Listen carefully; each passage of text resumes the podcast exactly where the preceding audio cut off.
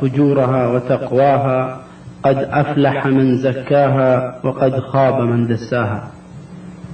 يريد الإسلام من كل فرد يؤمن بدعوته أن يكون مسلم الفكر ومسلم النفس ومسلم القلب والضمير ومسلم الحب والبغض ومسلم الخوف والأمل ومسلم العواطف والمشاعر.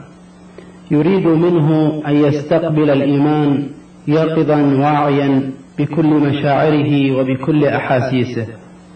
وعلى هذه الركيزة من الإيمان الشامل المشرق البناء يقيم الإسلام شخصية الفرد المسلم ويعين مقوماتها ويحدد أبعادها وسماتها.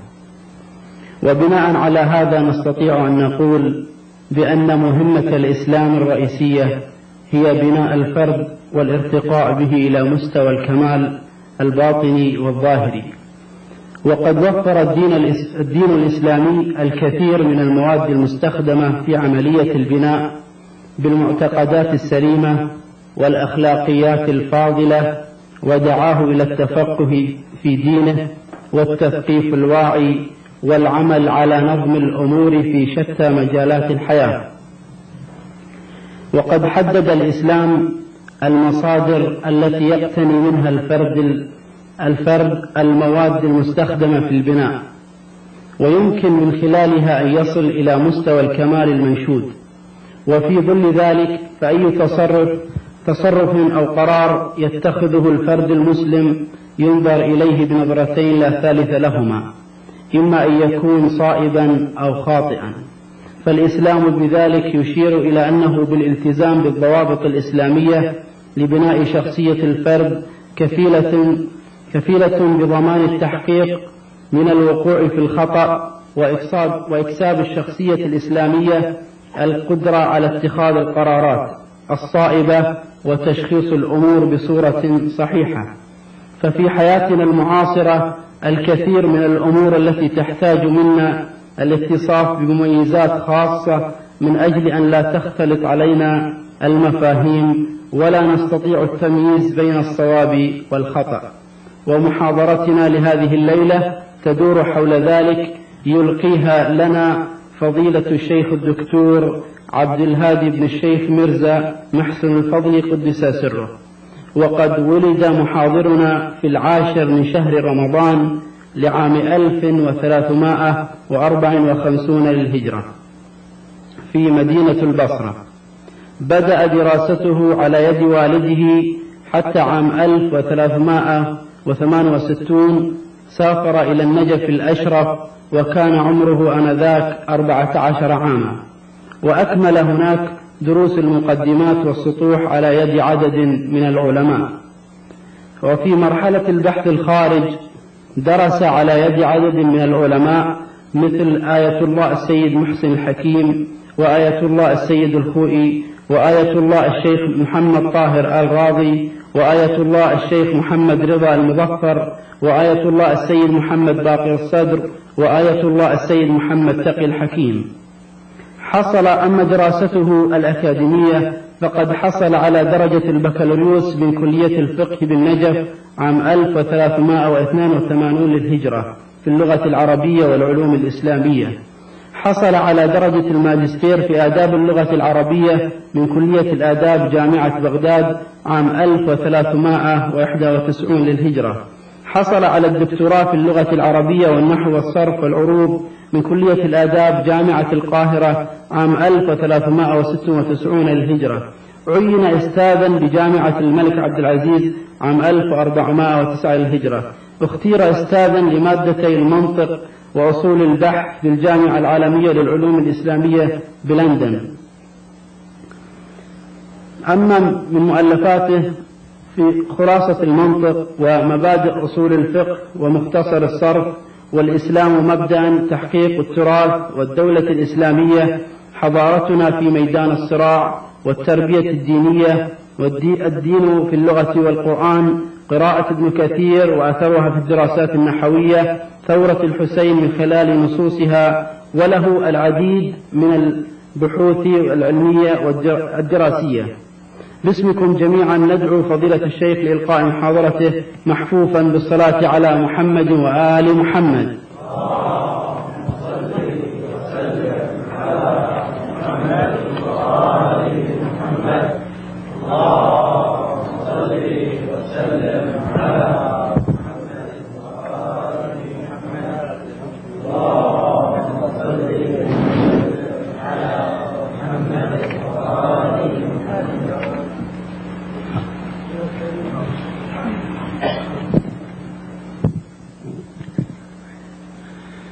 السلام عليكم ورحمة الله وبركاته.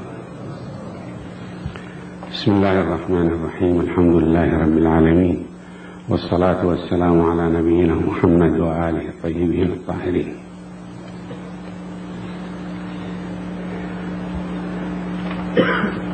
الشخصية مصطلح من مصطلحات العلوم الاجتماعية.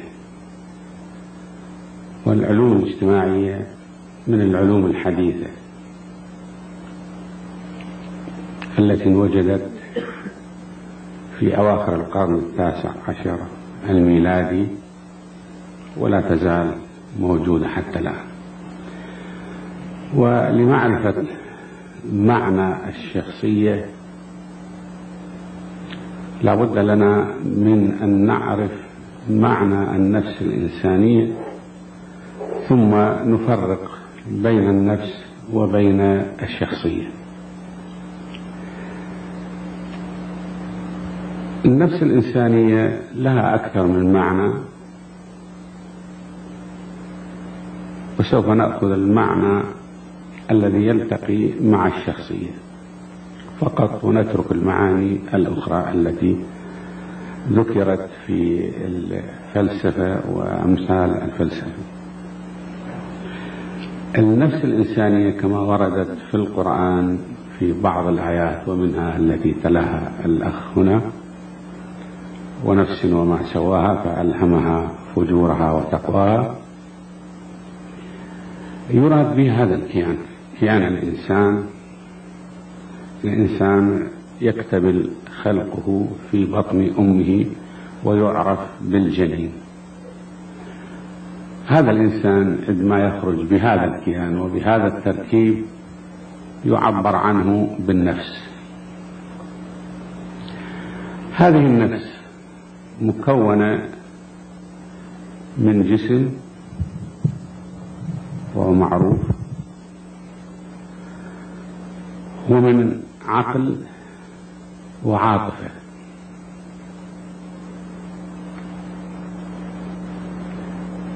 هذه النفس بعناصرها الثلاثة العقل والعاطفة والجسم. فيها قابلية لأن تسلك سلوك الخير. وفيها قابلية لأن تسلك سلوك الشر. وهناك خلاف بين العلماء المسلمين في أن النفس الإنسانية مجبولة على الخير والشر طارئ عليها أو أنها مجبولة على الخير والشر. أو أنها مجبولة على الشر والخير طار عليها. فهناك ثلاثة آراء. رأي يقول أن النفس الإنسانية فيها استعداد وقابلية لأن تكون خيرة ولأن تكون شريرة. رأي آخر يقول أن النفس خلقت خيرة. ولكن قد يطرأ عليها الشر وقد يغلب على الخير. رأي آخر يقول أن النفس خلقت شريرة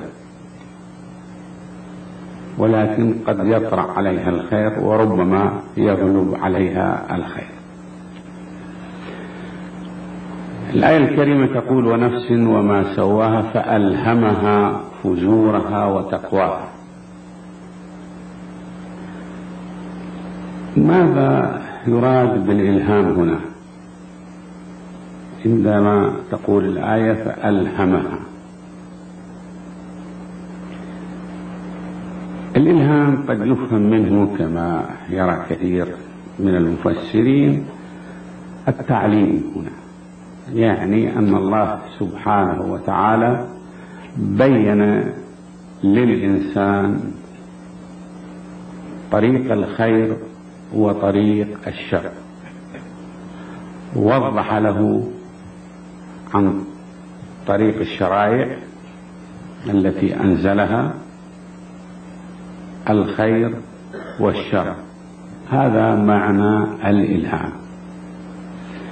آخرون يفسرون الإلهام هنا بالاستعداد والقابلية فألهمها فجورها وتقواها يعني جعلت خلقت مستعدة لأن تتقبل الخير ولأن تتقبل الشر.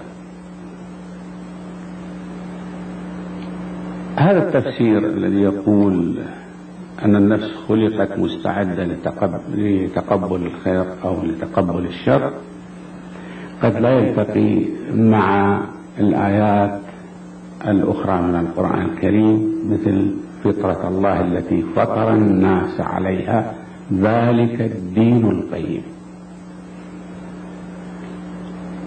فطرة يعني خلق. آية تقول أن الله خلق الناس مجبولين على الخير. يعني خلقهم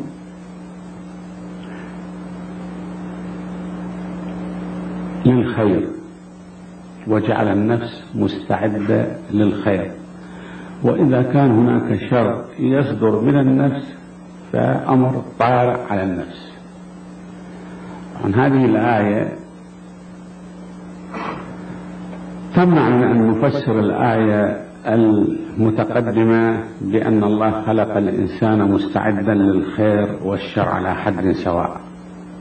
خلقه مجبول على الخير ومستعد لأن يتقبل الخير لكن قد يعرض له عارض فيطرح عليه الشر. وبعض الآيات قد تشير إلى هذا بران على قلوبهم. بران على قلوبهم. الرين أشبه شيء بالزنجار يصير على الحديد والذي يمنع. آه، حواجز تقع على القلب على التفكير. عن كلمة قلب لعله بالمناسبة قد يراد بهذا العضو المعروف. المعروف نسميه قلب. إحنا وقد يراد بها العقل. أم على قلوب أقفالها يعني على العقول. بران على قلوبهم على عقولهم. العقل أين هو؟ أين موطن العقل؟ حتى الآن. العلم توسع كثير. لكن حتى الآن يعني أحدث النظريات تقول أن العقل لا يعرف موطنه عند الإنسان. معروف أن موطن المخ والمخيخ والنخاع الشوكي هذه النظرية الآن أصبحت من النظريات التاريخية. لا يعرف موطن العقل. في بعض الآيات قد يفهم منها أن الموطن في الدماغ.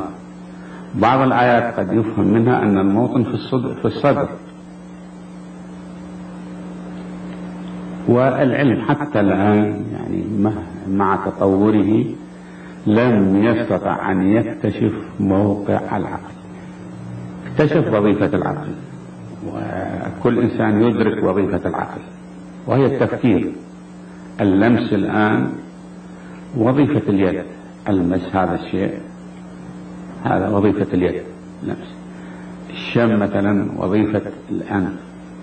النظر وظيفة العين. التفكير وظيفة العقل لكن ما هو العقل؟ فنحن أدركنا العقل بأثره بوظيفته وهو التفكير. فالآية لما تقول بران على قلوبهم يعني كان هناك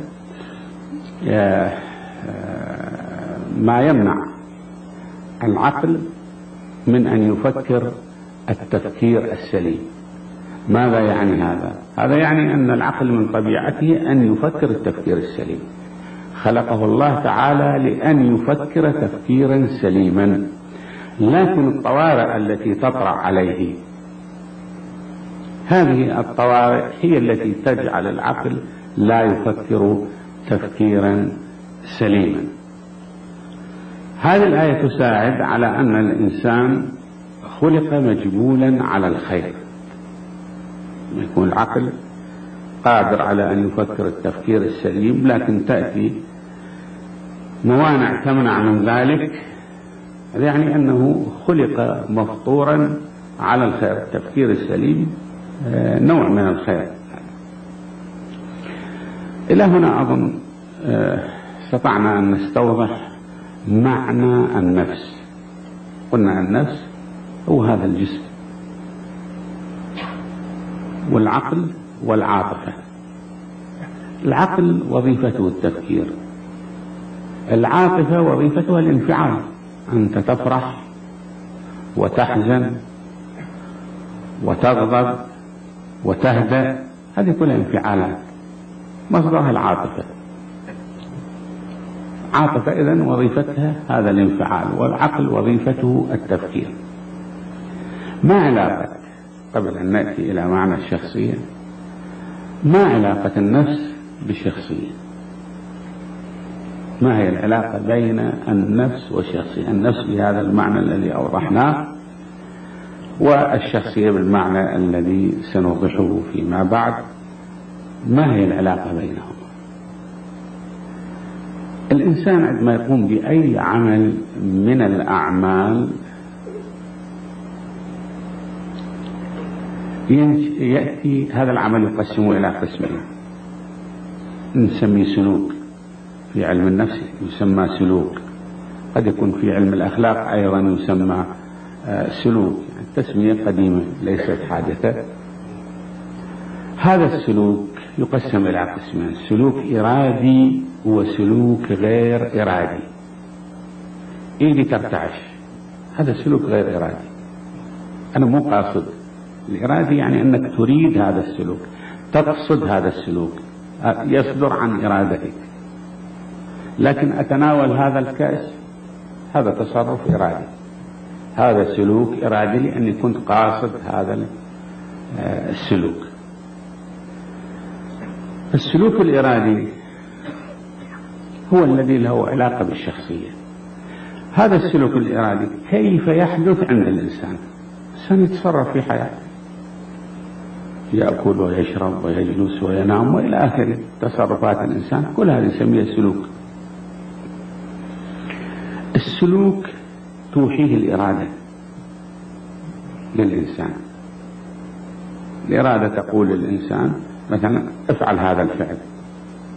من الذي يعطي الإرادة هذه التعليمات؟ العقل والعاطفة. العقل والعاطفة. إذا كان من نوع الانفعالات فالعاطفة هي التي تعطي الأوامر. وإذا كان من نوع التفكير يرتبط بالتفكير وينشأ من التفكير هو من العقل. بعد أن توضح هذا نأتي إلى الآن الشخصية. قلنا الشخصية؟ مصطلح حديث ما موجود في العلوم القديمة. وانتشر. المصطلح هذا انتشر انتشار عجيب؟ آه، ويستعمل بمعناه وقد يستعمل بغير معناه إلى حد ما. استعمل نقول فلان شخصية. يعني في فلان إلى اعتباره وإلى امتيازاته هذا ليس تفسيرا علميا ولا علاقة له بالعلم. هذا نشأ من الصحافة المعنى العلمي شوي قد يكون دقيق إلى حد ما للشخصية.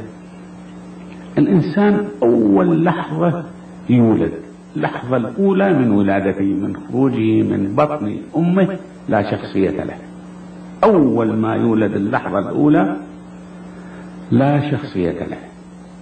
لكن عندما يبكي بسبب هذا العالم الجديد الذي خرج إليه تبدأ شخصيته بالتكوين. ما يتحرك جسمه أيضا. بدأت شخصيته تتكون. يعني هذه الطابوقة أو اللبنة الأولى في بناء شخصية الإنسان هو اللحظة الأولى التي يولد بها عادة طفل أول ما يولد يصرخ يبكي. هذا البكاء هو اللبنة الأساس في بناء الشخصية.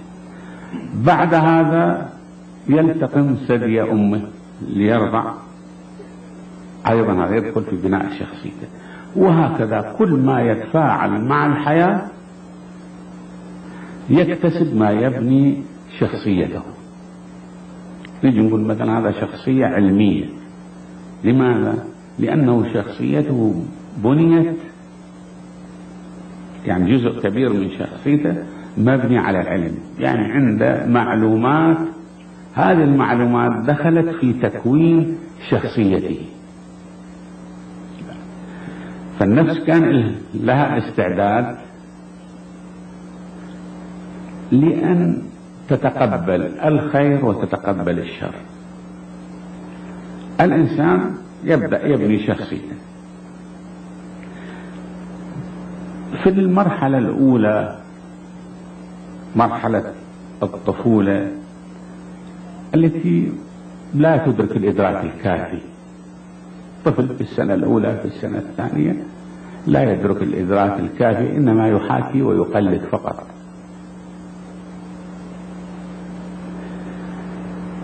فيها الفترة الأولى شخصيته تبنى على أساس في رأي بعض العلماء على أساس من الوراثة. يولد مزود بقابليات معينة هذه القابليات المعينة تدفعه لأن يحاكي الآخرين ويقلد الآخرين من أجل أن يبني شخصيته. آآ آآ علماء آخرون مثل مكدوغل صاحب نظرية الغرائز يقول الإنسان يولد وغرائزه معه. من هذه الغرائز؟ حب الاستطلاع. لاحظ الطفل الآن في فرع في علم النفس يسمى علم نفس الطفل. يدرس الطفل من لحظة الولادة إلى أن يدخل في طور الشباب. الطفل لما نلاحظ الآن خاصة في السنة الثانية يكون عبث كثير. يجي يفتح هذا الشيء يلعب بهذا يحرك هذا. من أين جاء هذا؟ جاء من حب الاستطلاع. عنده غريزة الاستطلاع الدفعة يريد أن يطلع على كل شيء يريد أن يعرف كل شيء. يركب السيارة رأسا مسك هذا الدركسون المقود. يلاحظ أبوه مثلا كيف يشغلها؟ هو هم جو حرك المفتاح أو السويج مثلا والده يلبس غترة هو تشوفه بعض الأحيان يجر غترة والده وهذا والده ينزعج أنه راح هذا الكوي مالها راح يتلخبط لا المفروض نتركه إحنا. نتركه حتى يشبع حب الاستطلاع الذي لديه ويبني شخصيته إلا في مجال الضرر. إذا كان الفعل راح يتضرر لا. من عبث من عبي هدوء ما نمنع من العنف الموجود عندنا إحنا. دائما متعودين إحنا. كلامنا كله يعني ميكروفونات. صيح لا هذا مو صالح ابدا. هذا لا يبني شخصية الطفل أو قد يبني شخصية الطفل بشكل يسمى في علم النفس بالتعقيد يتعقد يعني عاطفته راح تتحكم به أكثر من عقله. إحنا ما نريد الطفل عاطفته تتحكم به أكثر من عقله. نريد نبنيه بناء بالشكل يكون عقله يتحكم به أكثر من عاطفته. أنت تيجي تفهمه بأسلوب اللي ممكن أن يفهم عن طريقه. أن هذا في ضرر هذا غير مرغوب هذا غير محبوب. حتى يترك. فشخصية الإنسان تبتني هكذا. ما قلنا أنه في دور المحاكاة والتقليد يشوف ماذا تعمل الأم والطفل يعمل ماذا يعمل الأب يعمل. بعض الأحيان تلاحظ أنت طفلك تغير سلوكه فجأة. من إيه؟ التقى مع أطفال آخرين. والطفل عادة يكسب من الطفل أكثر مما يكسب من الكبير. يحاكي الأطفال الآخرين أكثر ما مثلا فالطفل يعني تعود أن يستعمل ألفاظ نابية مع والديه ابنك ما عنده هذا الشيء. لكن التقى مع هذا ولاحظ هذا يستعمل. شوف أنت تستغرب. منين جاء هذا؟ كسب بنى شخصيته. فلاحظ فالإنسان أنا أمثل هذه الأمثلة حتى أوضح أن الإنسان من حين الطفولة هو أن قابلية لأن يبني شخصيته بناء خيرا ولأن يبني شخصيته بناء شريرا. الطفولة طبعا هو غير مسؤول عنها الطفل ولذا لا يكلف الطفل إنه ما وصل مرحلة المس... تحمل المسؤولية. من المسؤول؟ في ال... قبل مرحلة المدرسة البيت مسؤول. الأم والأب. فإذا تكونت شخصية الطفل في هذه المرحلة تكوينا صالحا طبعا الدور يكون للأبوين ولمن معه في الأسرة.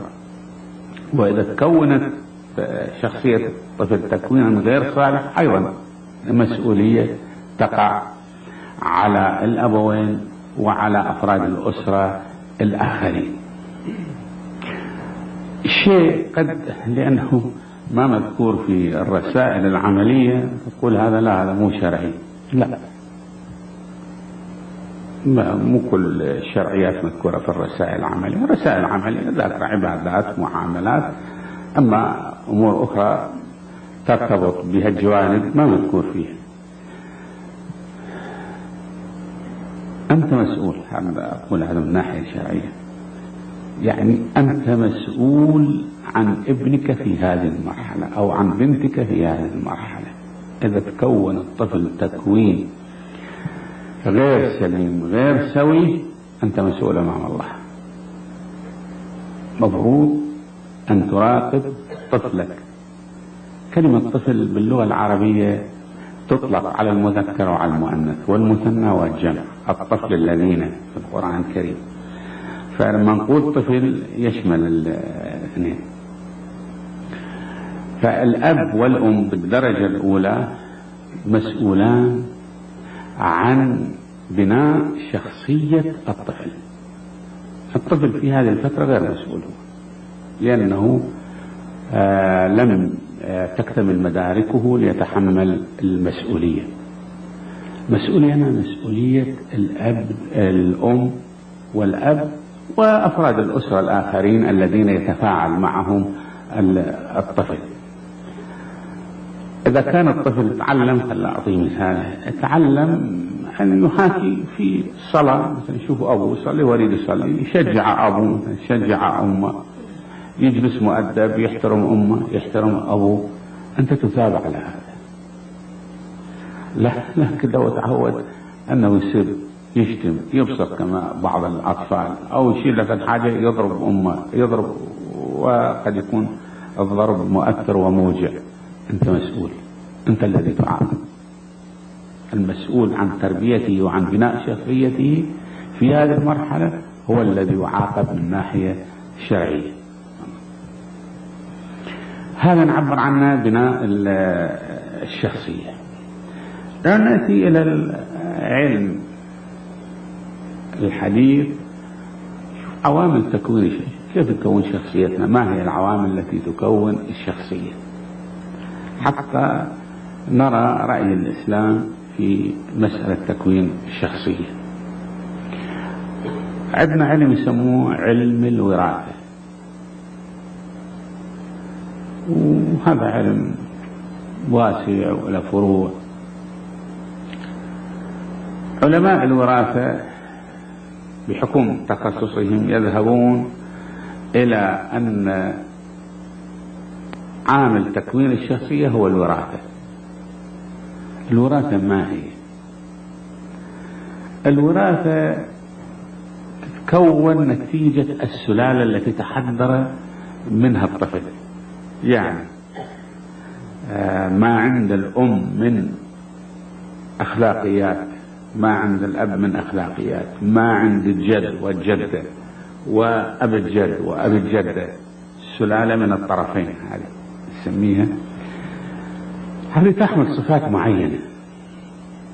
جدك مثلا يحمل صفات معينة.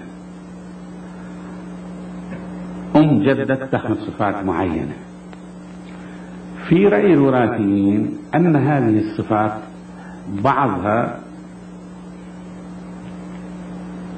ينتقل إلى الابن وهو الذي يؤثر في سلوك الابن وفي تكوين شخصية آآ آآ الابن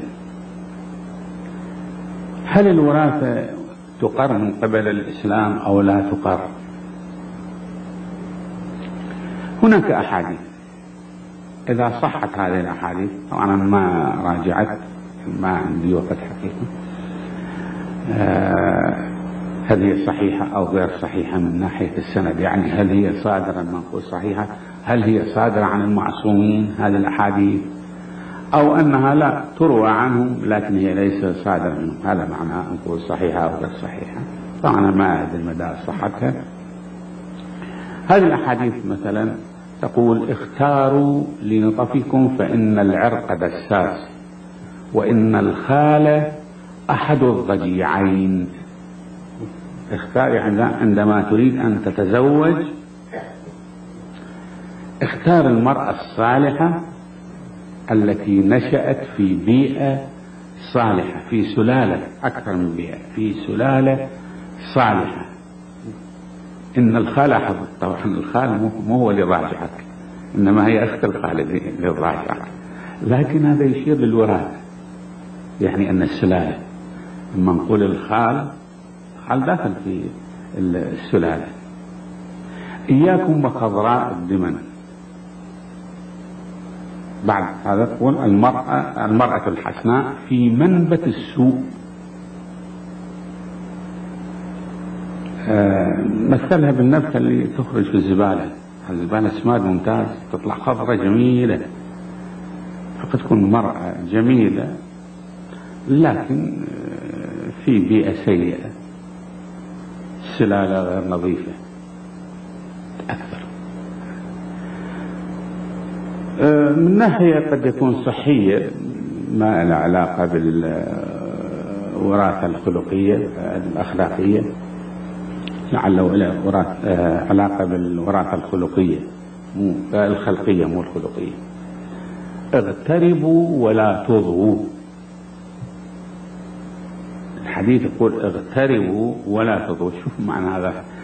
يعني أنه إذا في تتزوج لا تتزوج من أسرتك يعني بنت عمك أو بنت خالك خذ غريبة.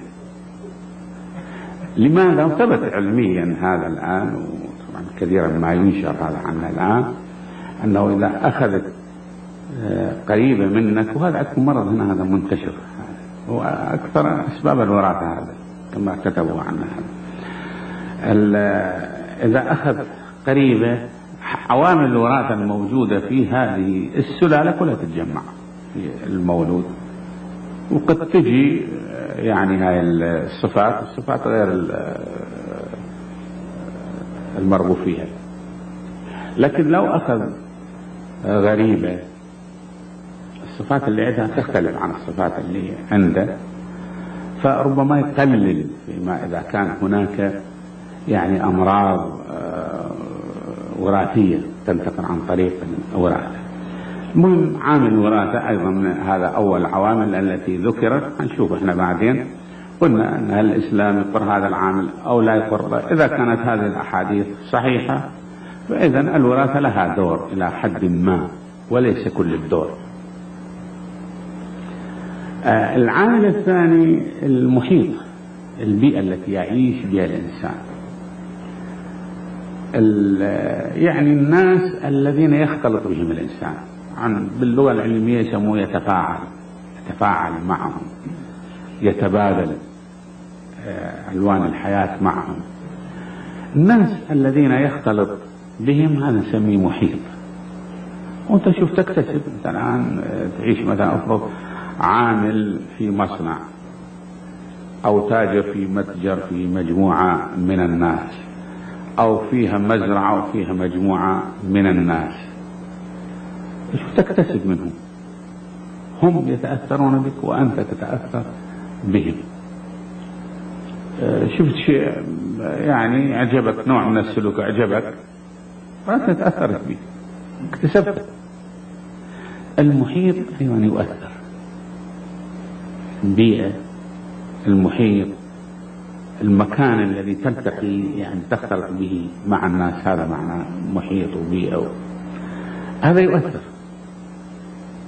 يعني أنت خذ مثال الآن يعني بعض الأحيان تشوف عندك شغالة هواي شغالة باكستانية هندية إندونيسية ما أدري. ممكن تتكلم معها بلهجتك بلغتك تقول لها مثلا أعطيني ماء أعطيني الماء. أنت يجيب ماي. ليش ليش تاخذ لهجتها أنت؟ ما لازم تاخذ لهجتها. زوجتك كذلك أطفالك يمكن أطفالك ينشؤون على لهجة هذه الشغالة وما يعرفون لهجتك ولهجة أمهم. لأنه أنت تطلع من الصبح أمهم قد تكون هم عندها عمل وتطلع من الصبح وهذا 24 ساعة حتى بالليل هو مع الشغالة بعض الأحيان إذا كانت شغالة مربية. شو يكسب؟ فالاختلاط أيضا يكسب. يأثر في السلوك. أثر في تكوين الشخصية معنا موضوعنا الآن تكوين الشخصية تبني شخصيتك. سافرت أنت أفرض إلى تركيا إلى إيران إلى بريطانيا. لغاتهم غير عربية. تشوف من ترجع؟ حامل لك كم كلمة. حتى تدلل على أنك وصلت ذيك البلاد أنت. جايب لك كم كلمة لاقطها وياك هناك وجاء أه تروح مكة مكة فد خليط لغوي عجيب. يعني مجتمع مكة يحتاج إلى دراسة من ناحية لغوية ويطلع تروح الدكتوراه ضخمة لماذا؟ لأن الحجاج اللي يجون يختلطون هؤلاء طبعا حجاج من مختلف أنحاء العالم. لغات متعددة لهجات مختلفة. ذول يختلطون يوم بيع وشراء وخدمة وما شاكل تشوف ذول الحجازيين كاسب من آه، الهنود كم كلمة. من الأتراك كم كلمة من الفرس كم كلمة وتشوف عنده خليط عجيب خليط لغوي مشكل بهذا. آه، ألفاظهم اللي يستعملوها كثير منها إذا تدرسها هي مخلفات الحجاج. يعني دارفور شنو دارفور؟ دارفور على عندنا وسيله ما عندنا أنتم مش عندكم هذا ما عندكم كان. الحمد لله راحت دارفور. وخلص وراحت الكلمة وخلصنا واسترحنا. فالمحيط أيضا يتدخل كعامل في تكوين شخصية الإنسان. أحدث نظرية طبعا الآن هي نظرية روث بندقت آه، آه، أستاذة علم الاجتماع في جامعة شيكاغو. آه، تذهب إلى أن الحضارة هي التي تبني شخصية الإنسان هي التي تكون شخصية الإنسان. حضارة شنو؟ الثقافة الموجودة عند الإنسان. كل إنسان عنده حتى هذا اللي يسموه غير مثقف لا عنده ثقافة. مو من معلومات. الثقافة هي المعلومات لكن هذا ثقافة مسكين كميتها قليلة فقير من الناحية هذه غيره يكون أكرم من عنده آه، في الثقافة. هذا إلى دورهم أيضا آه، يذكر موجود. إحنا كمسلمين هذه أهم العوامل التي تذكر في تكوين الشخصية في بناء الشخصية. إحنا كمسلمين الآن كيف؟ كيف نتحكم بعوامل الوراثة؟ وكيف نتحكم بعامل عوامل المحيط وعوامل الحضارة؟ هذا تكون آه، يعني نعمل نحن. نعمل على إيجاد مجتمع إسلامي يتأثر بالتعاليم الإسلامية. إذا استطعنا أن نوجد هكذا مجتمع ولو صغير حنشوف أن نتاجه. طبعا تكون شذوذ ما ما نقدر نقول علميا 100% يكون شذوذ لكنه 90% لا. بيئة كلهم مصلين وصالحين الإنسان الذي ينشأ في هذا الوسط ينشأ إنسانا مصليا صالحا. قد يكون شذوذ لكن الشذوذ يكون قليل فنحن إذا أردنا أن نتحكم في عوامل الوراثة وعوامل المحيط وعوامل الحضارة نخلي حضارتنا الإسلامية هي التي تكون محيطنا ومجتمعنا وعوامل الوراثة طبعا مع الزمن يعني عوامل الوراثة لا نستطيع أن نتحكم بها في سنة أو سنتين أو ثلاثة إنما مع الزمن نستطيع أن نتحكم بها. آه المؤثرات في السلوك عن غير العوامل يسموها مؤثرات في السلوك. فرويد هذا العالم النفسي رئيس مدرسة التحليل النفسي وهو يهودي. قال اليهود مصدر الشر في العالم كله. حقيقة ما صدر منهم خير أبدا. هذا عنده نظرية اسمها نظرية الجنس. طبعا الجنس لا يعني ما نفهم معنى الجنس. هذا جزء من معنى الجنس عنده. الجنس عنده هو الميل والحب موجود عند الإنسان. الإنسان يميل للشيء يحب ذلك الشيء. طبعا كله يدخل هذا الجنس الذي نفهمه وما عداه هذا يرى أن كل سلوك يصدر من الإنسان متأثر بالجنس. لا يوجد مؤثرات أخرى أبدا. اليهود لا يطرحون نظرية لغاية شريفة أبدا. ولو راح يصيرون هم يعني بدل ما هم أولاد عمنا راح يصيرون إخواننا لكن معليش لازم نعرض عن الواقع هذا. هؤلاء شر.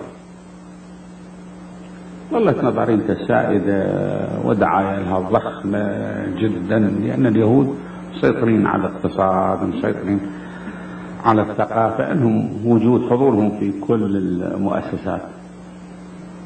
ولكن الحمد لله الآن أصبحت من النظريات التاريخية. انتهت. آه، نظرية أخرى أيضا مصدرها يهودي وهو كارل ماركس مؤسس الشيوعية هذا. هذا يرى أن وسائل الإنتاج هي التي تتحكم في سلوك الإنسان.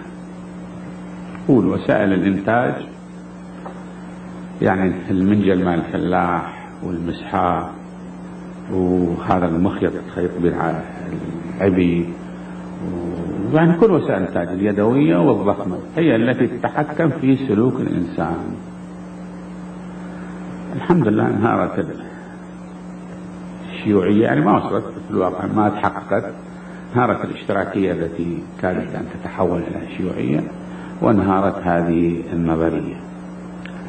النظرية الإسلامية في نظريات أخرى ما نستعرضها النظرية الإسلامية تقول التربية هي التي تؤثر في السلوك. شوف أنت الآن ابنك يعيش وياك في البيت ويذهب للمدرسة. لو حسبنا الساعات التي يلتقي فيها التلميذ مع أبيه والتي يلتقي فيها مع المعلم. حتكون الساعات التي يلتقي فيها مع المعلم أكثر. من هنا يتأثر آه شيء آخر أن التلميذ عنده احترام للمعلم. أما هذا الاحترام ناشئ من رهبة خاف من المعلم. وطبعا الشخصية المخيفة آه، الإنسان الإنسان المخيف في رأي الطفل يحترمه. أو أنه حب بهذا الإسلام.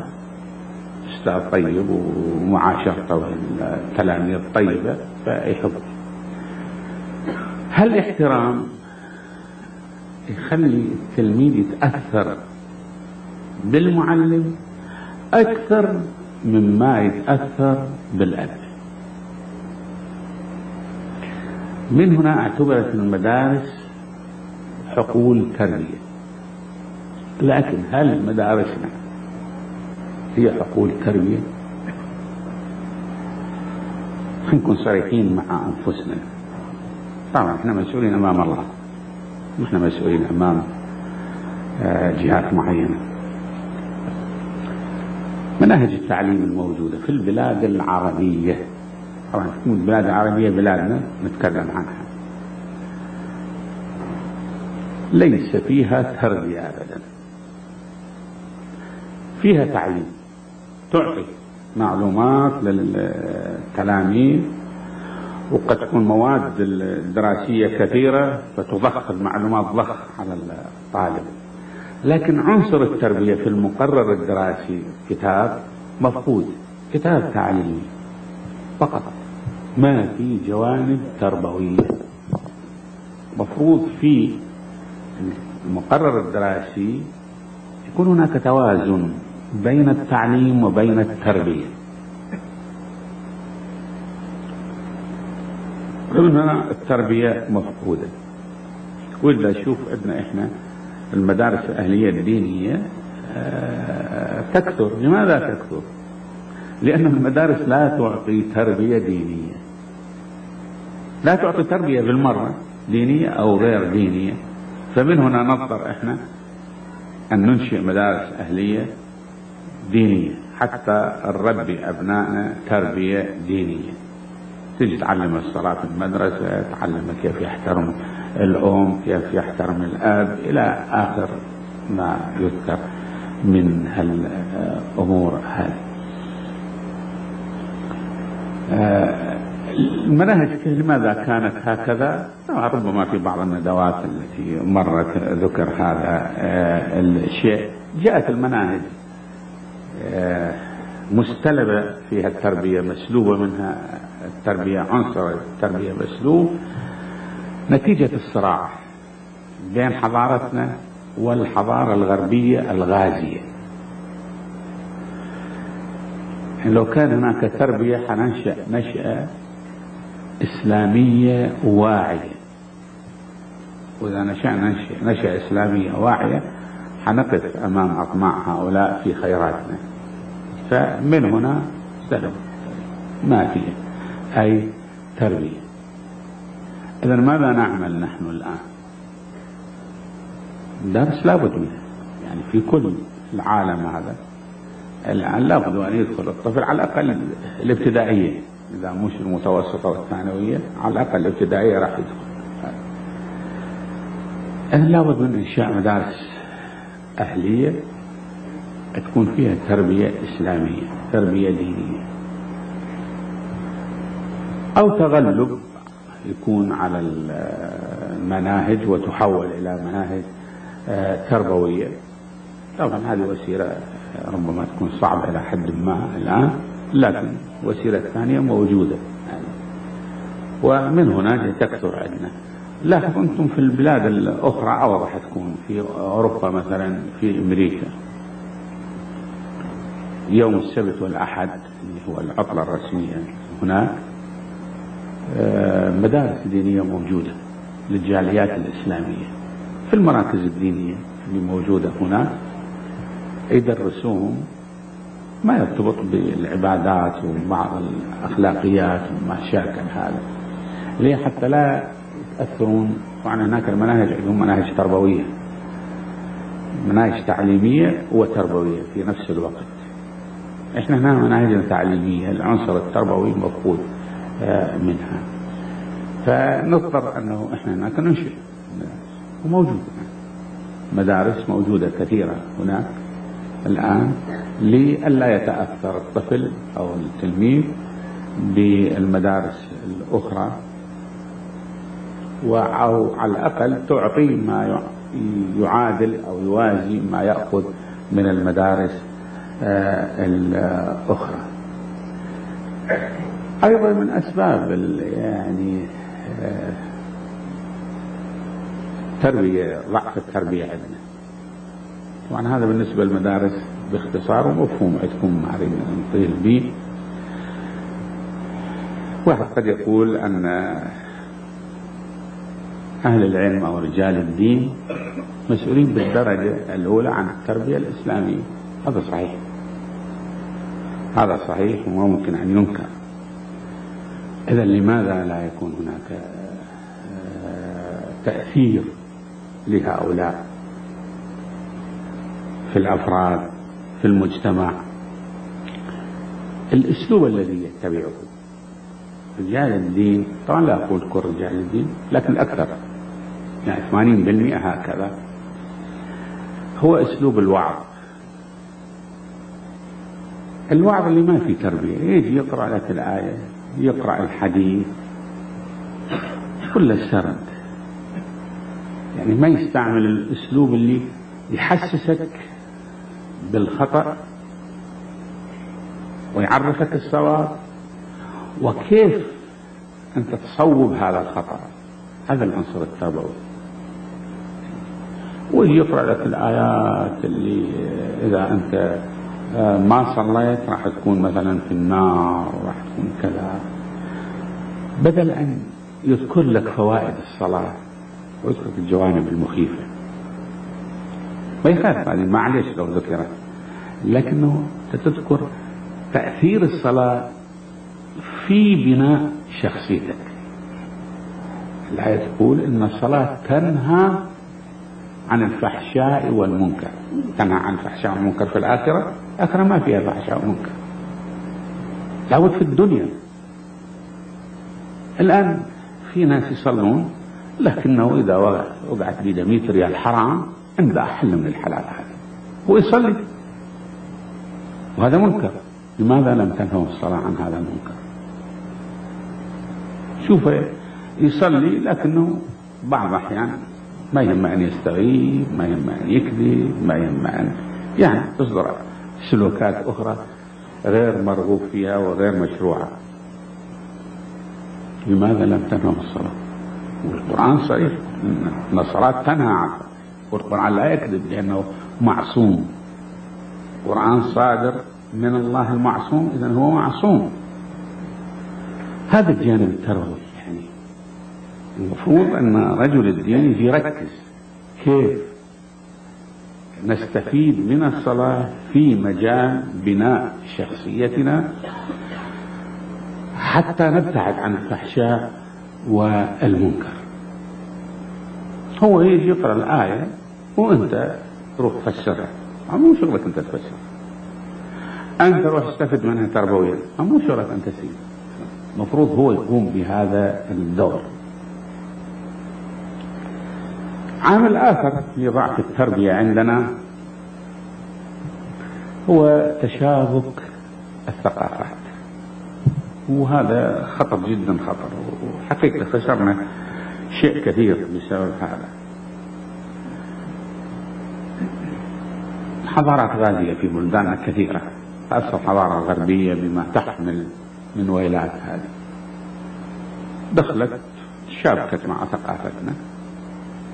هناك قوة تدفع تلك الثقافة وهي الثقافة الغربية لكن ثقافتنا ما في قوة تدفعها إحنا مستسلمين لأولئك وأخذ الدور. ما يحتاج بعد نعدد يعني التأثرات اللي تأثرنا فيها وهي كثيرة. من هنا الآن شوف مثلا يسمون الآن في إيران الثورة الثقافية. ليش يسمون الثورة الثقافية؟ الثورة الثقافية هم ما عندهم ثقافة الثقافة كانت موجودة. الثقافة كانت موجودة حتى من عهد الشاه. إيران مو بلد جهل. فيها ثقافة موجودة ومنتشرة. ثورة ثقافية بهذا المعنى. أنه نخلص ثقافتنا الإسلامية من الثقافات الغربية التي دخلت واشتبكت معها وكادت أو صرعت مو كادت صرعت الثقافة الإسلامية وحلت محلها. إحنا نقوم بثورة حتى نتخلص منها نحن بحاجة أيضا لأن نخلص التربية لأن تكون تربية إسلامية. نتخلص من هذه الثقافات التي اشتبكت ودخلت. الآن شوف أنت في الغرب. يعني دعوات سمعت هذا المؤتمر اللي عقد مؤتمر المرأة. ونتائجه يعني تحليل الإجهاض. طبعا هذا إذا انتشر تحليل الإجهاض نتائجه تكون سيئة جدا جدا جدا سيئة. ما لا يترتب عليه آه، من آثار. آه، في بعض البلدان حتى الزنا مشروع أصبح رسميا مشروع مو يعني مشروع آه، شيء منتشر وهو مرفوض كما نشوف الخمور في بعض البلاد الإسلامية. طبعا الإسلام يحرم الخمر لكنه منتشر هذا لا هذا بشكل رسمي. بشكل رسمي موجود. هذه هذا لما تجي إلى بلداننا بهالكيفية هذه هو نتائج هذا.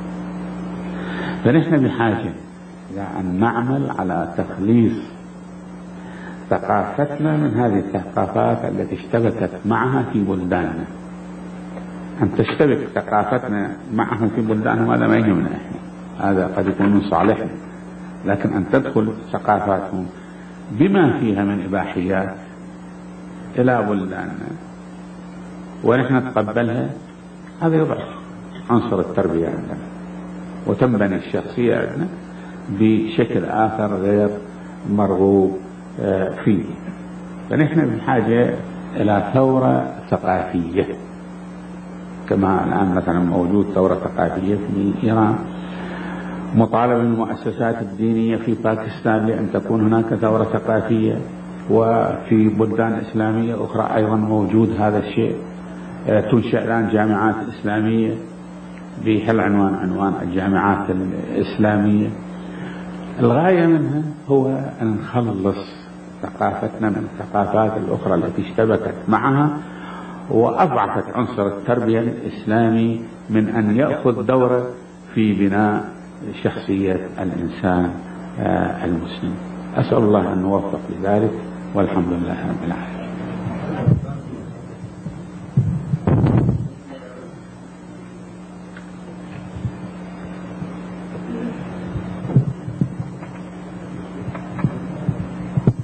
نشكر فضيلة الشيخ على هذه المحاضرة القيمة والتي أشار من خلالها إلى معنى الشخصية وقبل أن يوضح معنى الشخصية ذكر أنه لمعرفة الشخصية لا بد من معرفة النفس الإنسانية.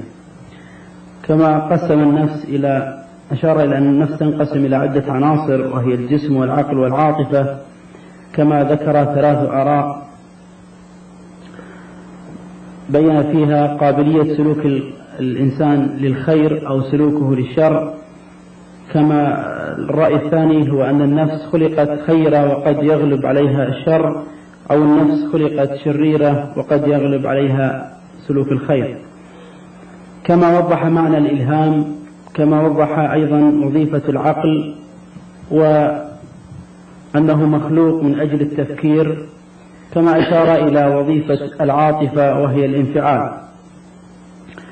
ثم وضح علاقة النفس بالشخصية وأشار إلى المعنى العلمي للشخصية وهو أنه بتفاعل الإنسان مع الحياة يكتسب لبنات جديدة في بناء شخصيته. وأن الفترة الأولى من الحياة تتكون الشخصية بالوراثة. يذكر بعض أن الفترة الأولى من الحياة تتكون الشخصية بالوراثة والتقليد. كما طرح بعض الأمثلة في حياة الطفولة من أجل توضيح أنه في هذه المرحلة تتكون شخصية الطفل الصالحة والخيرة وهذا ما يقع على عاتق الأسرة من مسؤوليات آه، تجاه أطفالهم في مرحلة التربية. كما أشار إلى عوامل تكوين الشخصية وقسم ذلك إلى ثلاث أقسام هي علم الوراثة والمحيط أو البيئة الخارجية كما ذكر آراء متأخرة أنه للحضارة أثر في تكوين الشخصية. ثم ذكر أننا كمسلمين كيف نتحكم في هذه العوامل من أجل بناء مجتمع إسلامي. وذكر بعد ذلك بعض المؤثرات في السلوك ثم أشار في الختام إلى النظرية الإسلامية آه، كرأي في المؤثر في السلوك الإنساني لتكوين الشخصية وهي التربية. وأشار من خلال ذلك إلى أهمية التربية وإلى اتصاف النظم التعليمية ودور التعليم بالاهتمام بالتعليم مع إغفال التربية الإسلامية كما أشار إلى احتياج المناهج في دور التعليم إلى تطوير وفي الختام ذكر أسباب ضعف التربية من خلال عدم قيام بعض رجال الدين بالتوعية بطريقة عملية وإلى تشابك أو تأثر الثقافة الإسلامية بالثقافات الأخرى. أما الآن فنأتي إلى نشكر فضيلة الشيخ على هذه المحاضرة القيمة ونأتي إلى دور الأسئلة.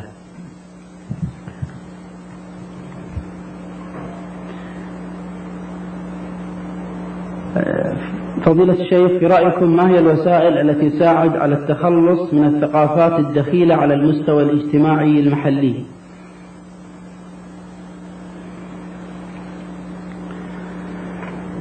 الإكثار من المحاضرات ندوات الدورات التعليمية أيضا لها دور كبير في هذا الجانب. يعني الوسائل وسائل التعليم ووسائل التربية المقدورة لنا. هناك وسائل غير مقدورة لكن في وسائل مقدورة لنا.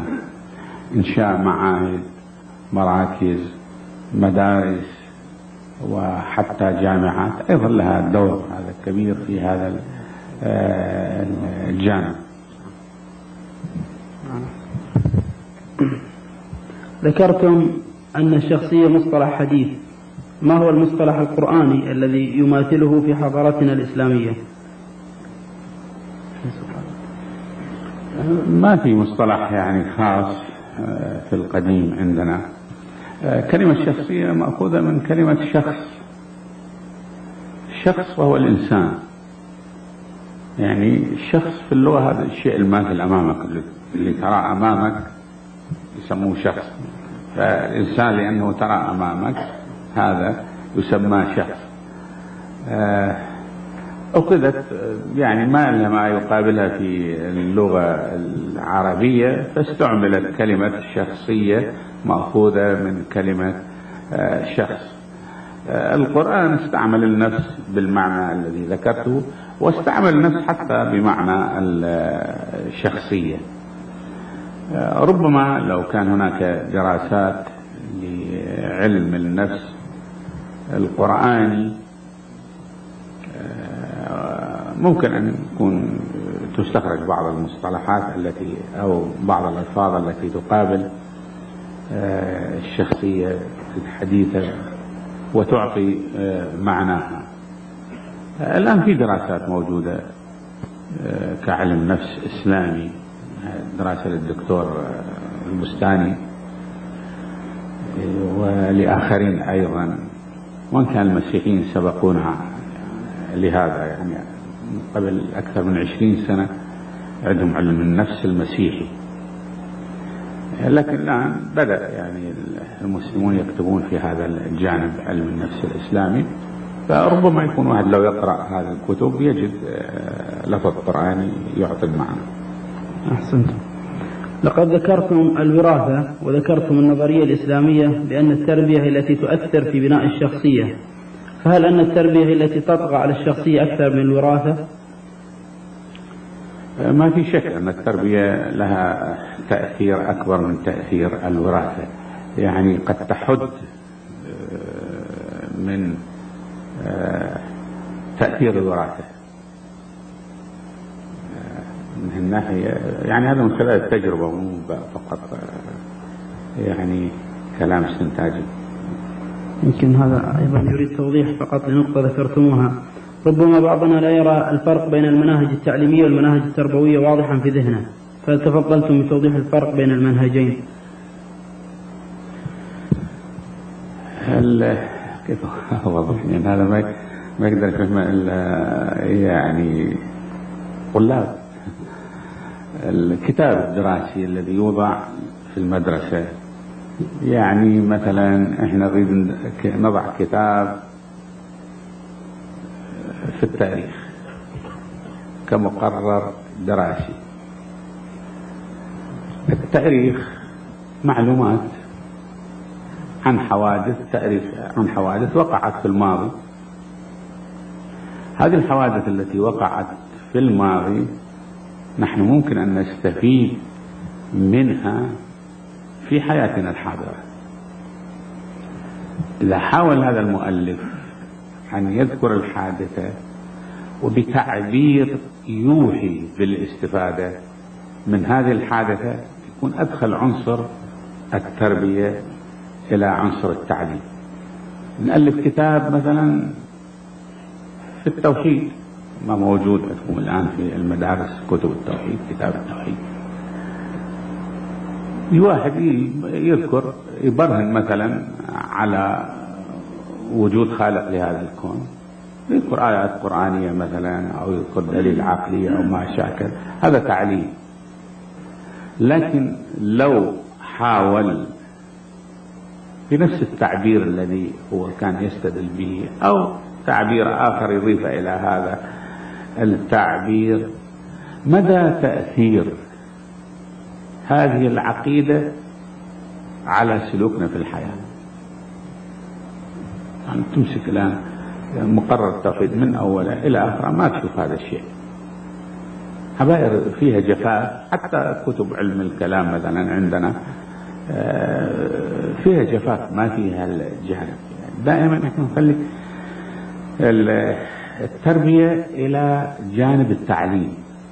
قد مثلا إحنا في المراحل الجامعية يكون عنصر التعليم عندنا 80% وعنصر التربية 20% لكن في المرحلة الابتدائية بالعكس. ويكون عنصر التعليم 40% وعنصر التربية 60% يعني نحاول دائما آه لما نألف كتاب أو المدرس لما يريد يدرس المادة ما يدرسها بشكل جاف. يحسس الطالب بأن هذه المادة إلها تدخل في بناء شخصيته إلها تدخل في حياته في تطوير حياته في تغيير حياته. هذا نسميه عنصر آه، تربوي. أحسنتم. سماحة الشيخ أنتم تعلمون أن بعض النظريات التربوية ترى بأن العقاب البدني ليس مناسبا للعملية التعليمية. فما ترون في ذلك مع أن بعض الروايات تقول بأنه علموا أبنائكم الصلاة لسبع واضربوهم عليها لعشر. شوف المعلومات الموجودة في العلوم الحديثة ومنها التربية. مأخوذة عن طريق التجربة. الآن العلوم كلها علوم طبيعية أو إنسانية أو حتى ميتافيزيقية ما وراء الطبيعة. آه، الآن قائمة على المنهج التجريبي. يعني لا يؤمنون بالمناهج الأخرى المنهج العقلي أو المنهج النقلي. فهي مسألة تجربة. إذا كانت مسألة تجربة التجربة قد يعني تختلف في بيئة ما يفيد إلا أن تستعمل العصر في بيئات أخرى لا العصا بالعكس الضر ما تنفع عقل يعني التجربة ما ما نقدر يعني هذا الحديث اللي وارد مثلا إذا صح ما أدري مدى صحة الحديث الآن. في بيئة العرب متى في القرن الثاني؟ القرن الثاني كانت البداوة معششة تماما عندهم يعني إذا ما تستعمل العنف إلى حد ما ما يتحرك. ولذا أنت لاحظ يعني آه القرآن الكريم يتحدث عن الجنة والنار ويمكن يتحدث عن النار أكثر ما يتحدث عن الجنة أيضا بشكل كبير. لماذا؟ لأنه النار. طبعا عنف هذه النار. حتى يتحدى البدوي يتحرك هذا البدوي. إذا ما تستعمل عنف وتتحدى ما يتحرك. وأنا ما أقول أنها ما لها واقع كما يقول بعضهم لا ما لها واقع. من نؤمن بالجنة ونؤمن بالنار ومن أساس عقيدتنا هذه. لكن لماذا أكثر؟ هذا السؤال. لماذا أكثر القرآن منها؟ ممكن أن يذكر آيتين ثلاثة خلاص. ونعرف وينتهي كل شيء. أنه لأن لابد من التحدي. عنصر التحدي في التربية لابد منه. إذا ما يكون هناك تحدي آه، التربية ما تأخذ دور. لكن التحدي يختلف. مرة تحدي بالإغراء مرة تحدي بالعقوبة مرة تحدي بالمكافأة اللي يستعملوها الآن. فالضرب قد يكون من خلال التجربة في بعض النيات له تأثيرا يعني ينفع لا يضر. لكن لا يصل إلى حد الإضرار بالتلميذ. هذا طبعا هذا محرم ما يجوز. أحسنت. هنا سؤال تقريبا يرتكز على الوراثة. سؤالين هما في نفس هل في سلوك أحد الأبوين السلوك المنحرف أثر على الأبناء رغم أن الأبناء لم يطلعوا على انحراف سلوك الآباء في بعض القضايا؟ وذلك إما لتستر الأب أو الأم وإخفاء ذلك السلوك. بمعنى هل في ذلك أثر عن انعقاد النطفة؟ في آخر أيضا يقول ذكرت في معرض حديثكم أن الطفل يتأثر بالوراثة بالدرجة الأولى كيف تفسر سلوك طفلين في بيت واحد عاش نفس المحيط إحداهما عنيد وصلب والآخر عاطفي ومطيع. هذا هذا الوراثة. أنه هذا تحدرت إلى الصفات من بعض الآباء اللي كانوا يعني تتمثل فيهم العناد والاعتداد بالشخصية. وواحد آخر هو الأخ هذا نفسه تحدرت إلى صفاته من آباء آخرين أمهات آخرين فيهم نوع من الهدوء نوع من اللين. هذا يأكد الوراثة ما ينفي الوراثة. انحراف الآباء في سلوكهم حتى لو كان غير مرئي أمام الطفل يؤثر يؤثر يعني وراثيا. لماذا؟ لأن هالانحراف له تأثير على نفسية الأب في الختام هذه تأثر من الناحية نعم. في الختام نشكر فضيلة الشيخ على هذه المحاضرة القيمة راجينا لكم الاستمرار معنا في المشاركة في هذا البرنامج الرمضاني والختام الصلاة على محمد وآل بيته الطيبين الطاهرين